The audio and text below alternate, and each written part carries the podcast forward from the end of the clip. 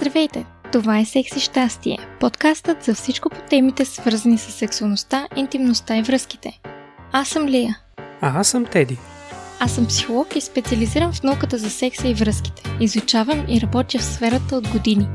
А аз съм преподавател по западна и източна BDSM и фетиш култура и съм основател на сайта bdsm.bg. В днешният епизод ще си говорим за това какво е сексът или по-скоро сексът и обществото и защо тази тема е такова табу. Теди, защо мислиш, че не може да си говорим за секс толкова свободно и защо толкова много възрастни хора се хилят като малки деца, когато темата се появи в някой разговор? Това е хубав въпрос. Смятам, че в нашето съвремие обществото ни е изградило много срам около темата за секса. Mm-hmm. А знаем, че срамът е един от най-силните инструменти за контролиране на хората. А какво искаме да контролираме?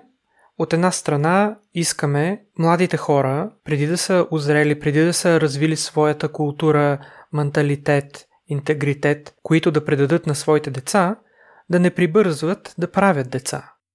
Но според мен начина по който подхожда обществото за да обезкуражи младите хора да правят деца прекалено рано, води до липса на каквото и да е образование на тема сексуалност, какво се случва с телата ни, какви са процесите, как да се грижим за тях. Как да се наслаждаваме на своите тела, как да се чувстваме а, властени в това какво искаме да се случва с, с тях и в нашите връзки и т.н.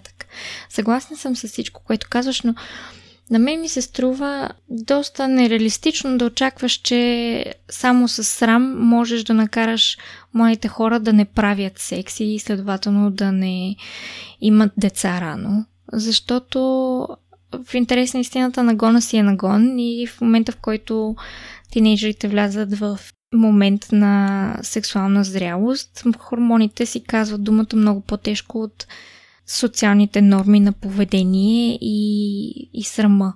Ами то затова и религията се намесва също, за да може допълнително да ни вмени закони и правила на поведение, които ако не спазваме, обществото като по-силна група да ни натисне обратно на място.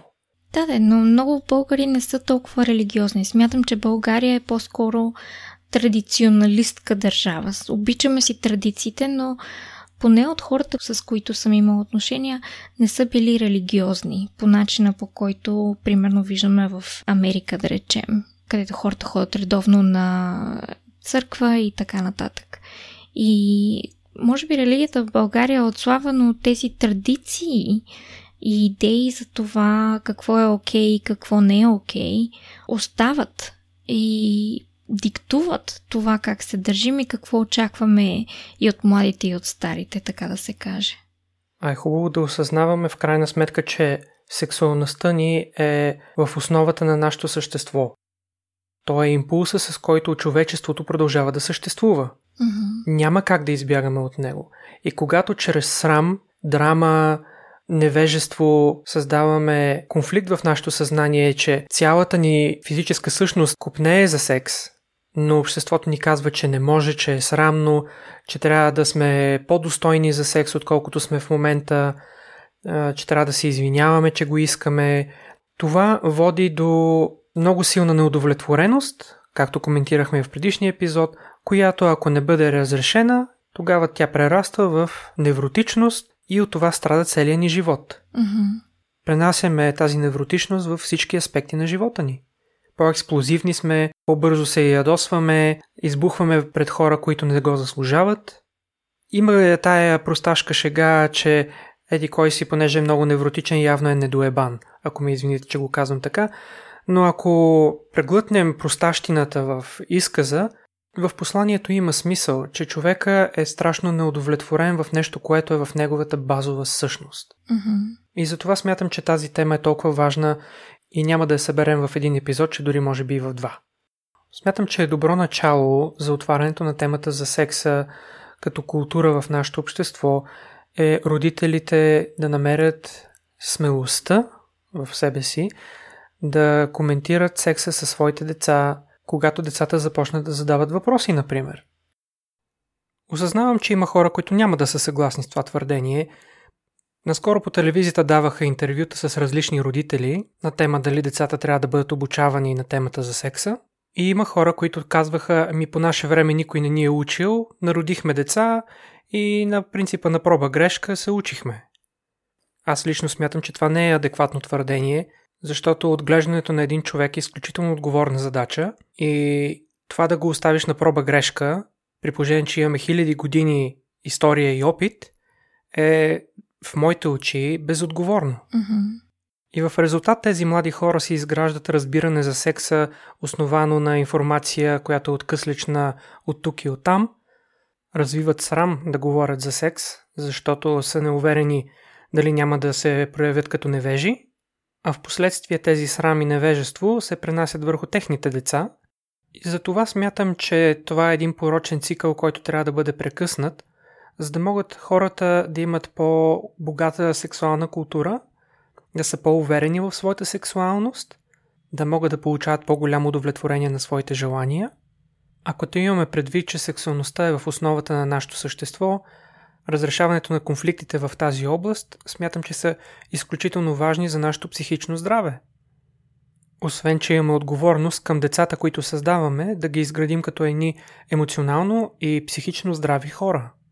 Едно от нещата, които ми минават през главата, когато говорим за неудовлетвореност и за незнание, че когато хората не са информирани, когато хората се чувстват твърде виновни, засрамени и т.н. тази неудовлетвореност понякога се проявява не просто в избухване към другите, ами в себеомраза.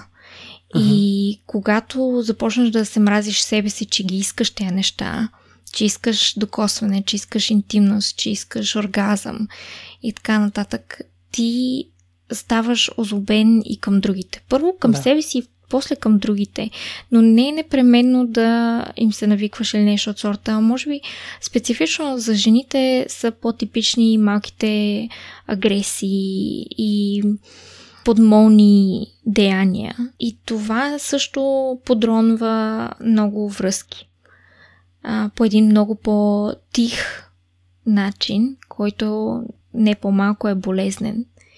И когато имаме предвид, че обществото много силно наказва женската сексуалност, много повече, отколкото мъжката сексуалност, човек му става ясно защо като погледнем статистически, жените по-често подават молби за развод, отколкото мъжете.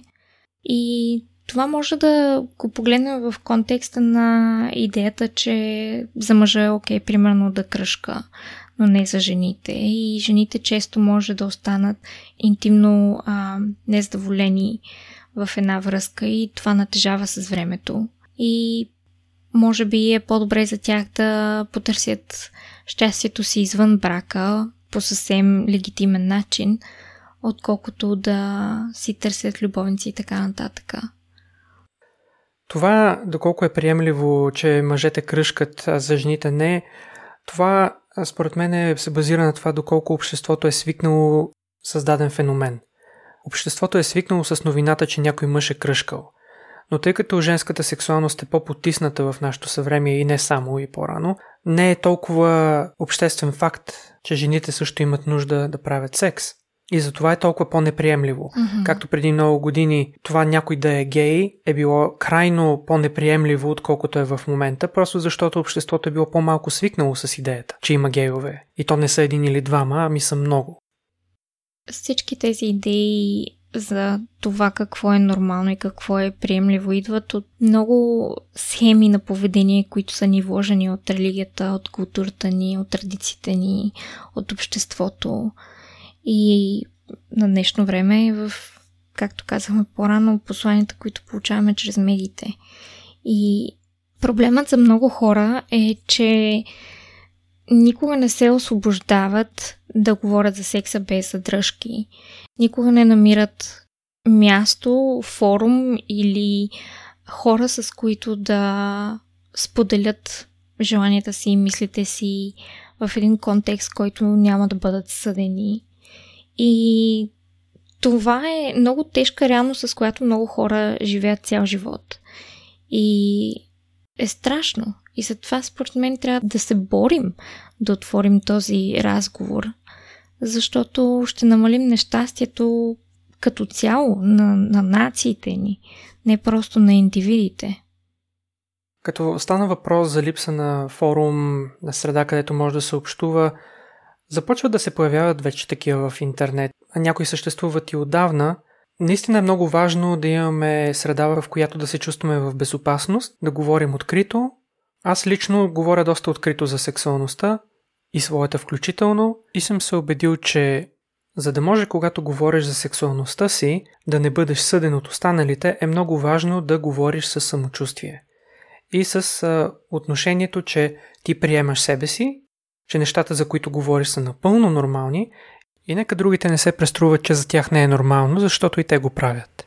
И не държиш да наложиш своето мнение, не очакваш другите да последват твоя пример и да правят това, което ти правиш. Напълно окей е за теб те да правят нещо различно – и съответно ти даваш за пример как могат те да се държат към теб. Те да се отнасят към това, което ти правиш, като нещо съвсем нормално. И с уважение. Някой от нас трябва да повлече крак и да изтласка усещането за срам в един разговор за секс. Когато това се случи, нещата олекват и стават много по-лесни. Mm-hmm. Това съм го установила и аз. Колкото по-земно говориш за секса, без да се срамуваш, без да се извиняваш, без да правиш опити да прикриеш това, което говориш, хората започват да те уважават заради, така да се каже, това, което те ще нарекат смелостта ти. Да говориш съвсем спокойно, да. без задръжки, без срам за тези теми. И в интерес на истината от опита ми и работата ми с хора, едно от нещата, които най-много чувам и ми се казва е, че е толкова лесно да се говори с мене за секс, просто защото хората се чувстват така, сякаш могат да кажат абсолютно всичко, което им идва в главата.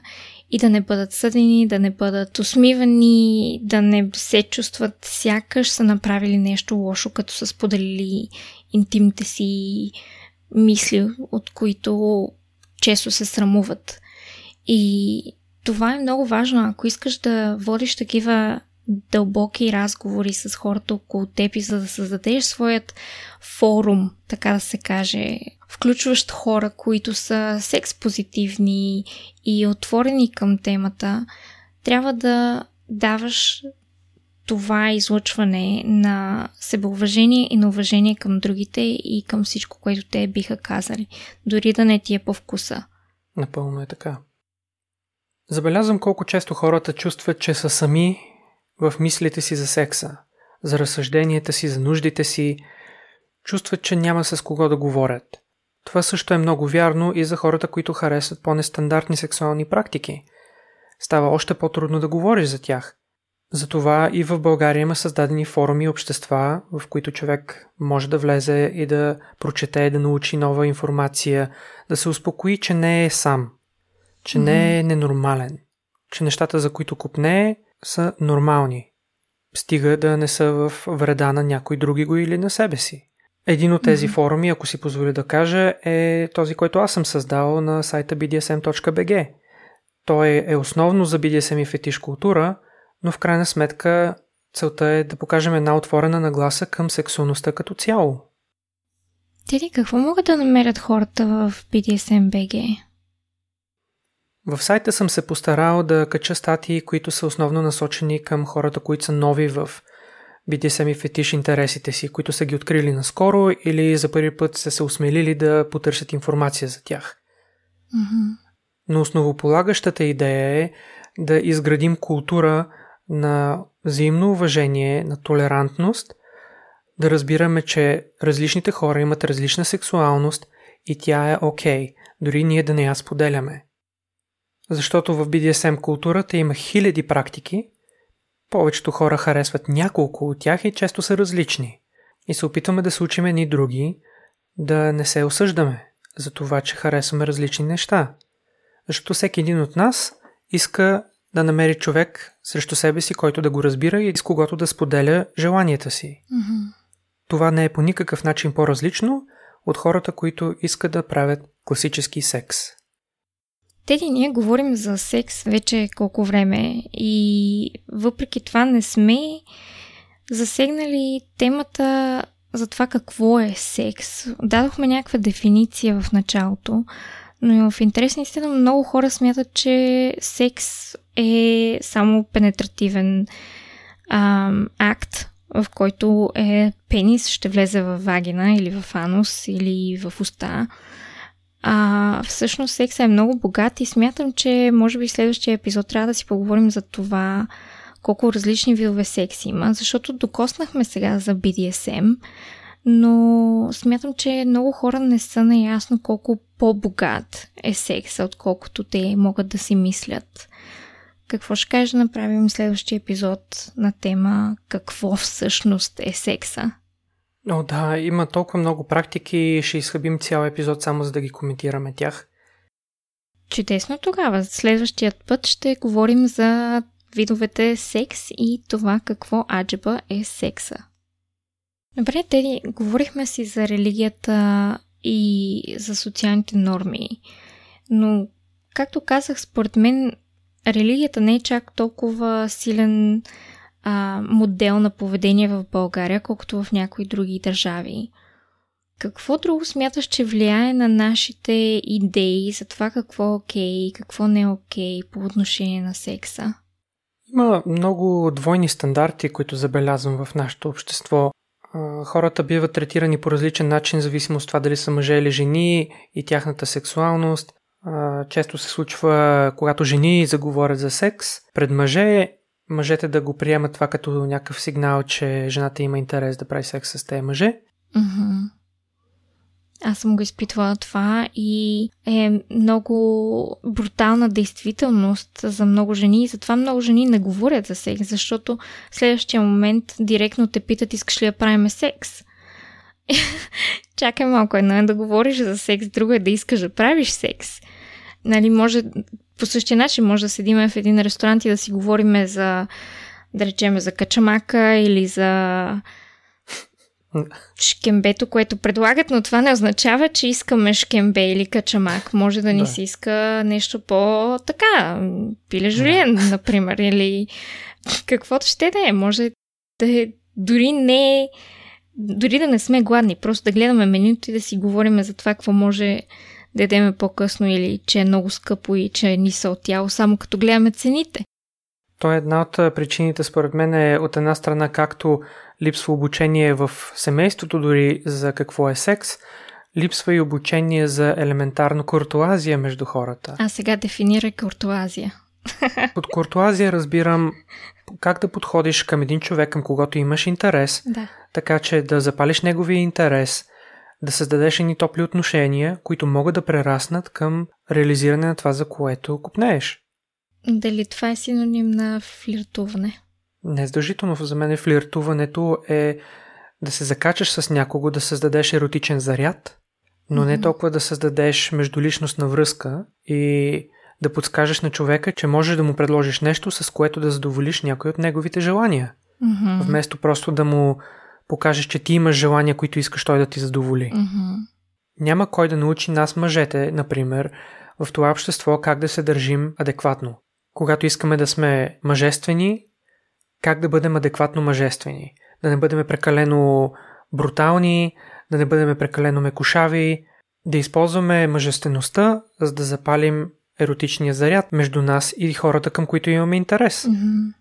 Това, което ти казваш, че няма кой да ни научи за това как да се държим като мъже и жени, аз не съм 100% съгласна. Аз мисля, че много от идеите ни за това как да се държим едни с други идват от филмите, песните и медията около нас, дали е социалната медия като Фейсбук и Twitter, Instagram, или е рекламите и телевизионните предавания, които окупират част от времето ни, в тях виждаме модели на поведение за това как да се държим едни с други.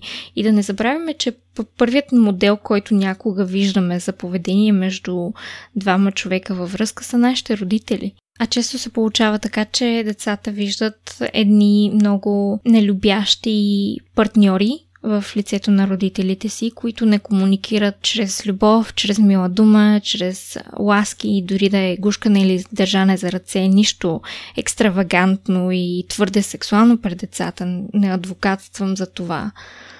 Но не виждат никакъв добър пример за това какво е една здравословна връзка. И това влияе на техните отношения в бъдеще. Да. Виждаш в едно семейство едно дете, ако чуе дори гък и стон със сексуален заряд между родителите си, това е изключителна рядкост. И съответно ти оставаш с впечатлението, като израстваш човек, че не трябва да шукнеш дори. Mm-hmm. И след това, когато ти започнеш да правиш секс, този стереотип се проявява в теб. Срама от това да те видя, че имаш сексуална същност, като например да правиш секс на светнати лампи, или да чуят твоята сексуалност с тонове, които и да издадеш. Не насилено, но просто по естествен начин. Според мен идва от една страна и в семейство, в което си израснал, защото смяташ, че не е нормално mm-hmm. да се издават звуци. Така е. От друга страна, когато се замислиме за другите неща около нас, в медията, които ни дават идеи за това как да се държим, много хора може би ще се замислят и ще преосъзнаят текстове на песни и историите на филми, като доста насилствени по отношение на връзките помежду двамата герои. Например, сега се сещам за песента Назад-назад Моме Калино. И като се замислиш какъв е текста, нали, назад-назад, Моме Калино, имам жена, ще... и жената пее и казва ще преплувам реката, ще прелета през гората, ще се престора на чума и шумора жена ти. Е, това не е ли типичен стълкърски а, случай на да. човек, който е обсебен с някой друг и ще извърши дори престъпление, за да бъде с този човек, въпреки че другия човек казва, абе не те искам, ходи си. И в интерес на истината, тези песни и това случва в филми, в а, реклами дори, където, където и да се обърнеш, са, така да се каже, са интерпретирани като романтични, като ето така печелиш любовта на някой.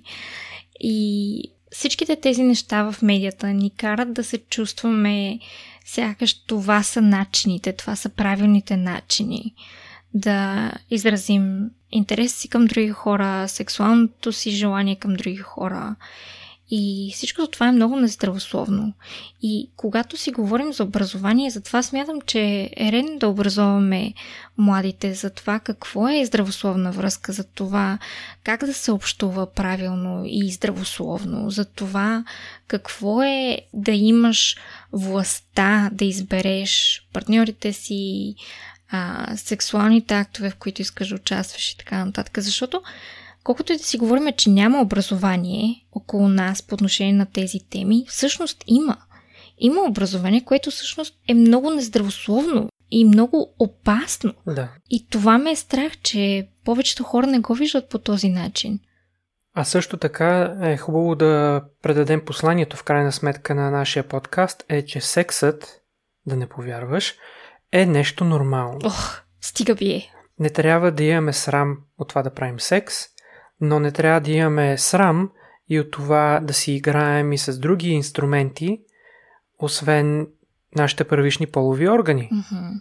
Имаме ръце, имаме усти, имаме играчки. Макар, че нещата, които казвам, са страшно ясни на много хора, но от друга страна се шокирам колко малко хора приемат за нормално за това да задоволиш някого с ръце. Mm. Например, често го има случая, в който по време на секс мъжът свърши преди жената и след това изниква въпроса, този мъж до тук ли ще приключи сексуалната ни игра или ще ме задоволи? И затова е хубаво да осъзнаваме, че е съвсем нормално, ако мъжът е свършил пръв, да използва ръцете си, да използва устата си. Не е мръсно, не е гнусно, а е един допълнителен инструмент, с който можеш да донесеш удоволствие и удовлетворение на своя партньор. Много често с ръце можеш да постигнеш много по-силни стимули в една жена, отколкото със своя член. Защото пръстите са силни. Пръстите можеш да ги извиеш, да натиснеш много чувствителни зони във вагината. Не е имало случай, в който когато съм докоснал такива зони, реакцията да не е била «Вау, това откъде дойде». Не се правя на големия секс специалист или с големите постижения, но това е просто резултата, който в повечето случаи един човек може да постигне играйки си с пръсти. Mm-hmm. Лия, тебе има ли нещо, което те дразни особено, когато наблюдаваш как обществото третира сексуалността на жените, например? Да, много неща. Едно от а, нещата, които много ми бърка в мозъка, е когато думата курва се употребява за всичко и не, не просто курва, ами ако човек забележи българските стереотипни думи, с които се псуваме и се нараняваме, те често са обвързани с сексуалността и с половите актове, които мъжете и жените могат да упражняват. По-често за жените това е думата курва, за мъжете педерас, а, и от друга страна е да си го начукаш, да чукат майка ти и така нататък. Всичко свързано с секса, което се употребява за да накърни, за да нарани, за да те накара да се чувстваш зле за себе си или за хората около тебе. Това ме дразни. И когато става въпрос специално за жените, че жените са курви, независимо какво правят, дали е всъщност свързано с сексуалната им активност или не, няма значение. Всяка една обида е насочена към женската сексуалност. И това кара много жени да се чувстват сякаш секс е забранен плод за тях. Независимо от контекста, когато биваш наречена курва, за това, че примерно си засякал някой в трафик или не си пуснала на някой, пак си курва. И да пуснеш и да не пуснеш, пак си курва.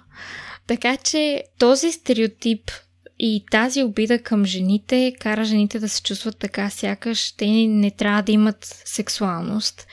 И ако имат сексуалност, то те задължително са курви. И дори самата дума курва е толкова негативна, че бих казала на Запад се опитват хората да я да променят значението на думата. Има една страхотна книга, която се казва The Ethical Slut, етичната курва, която е страхотна за хората, които имат а, интерес към поливръзките или по-точно отворните връзки, която много предизвиква на дебат думата курва.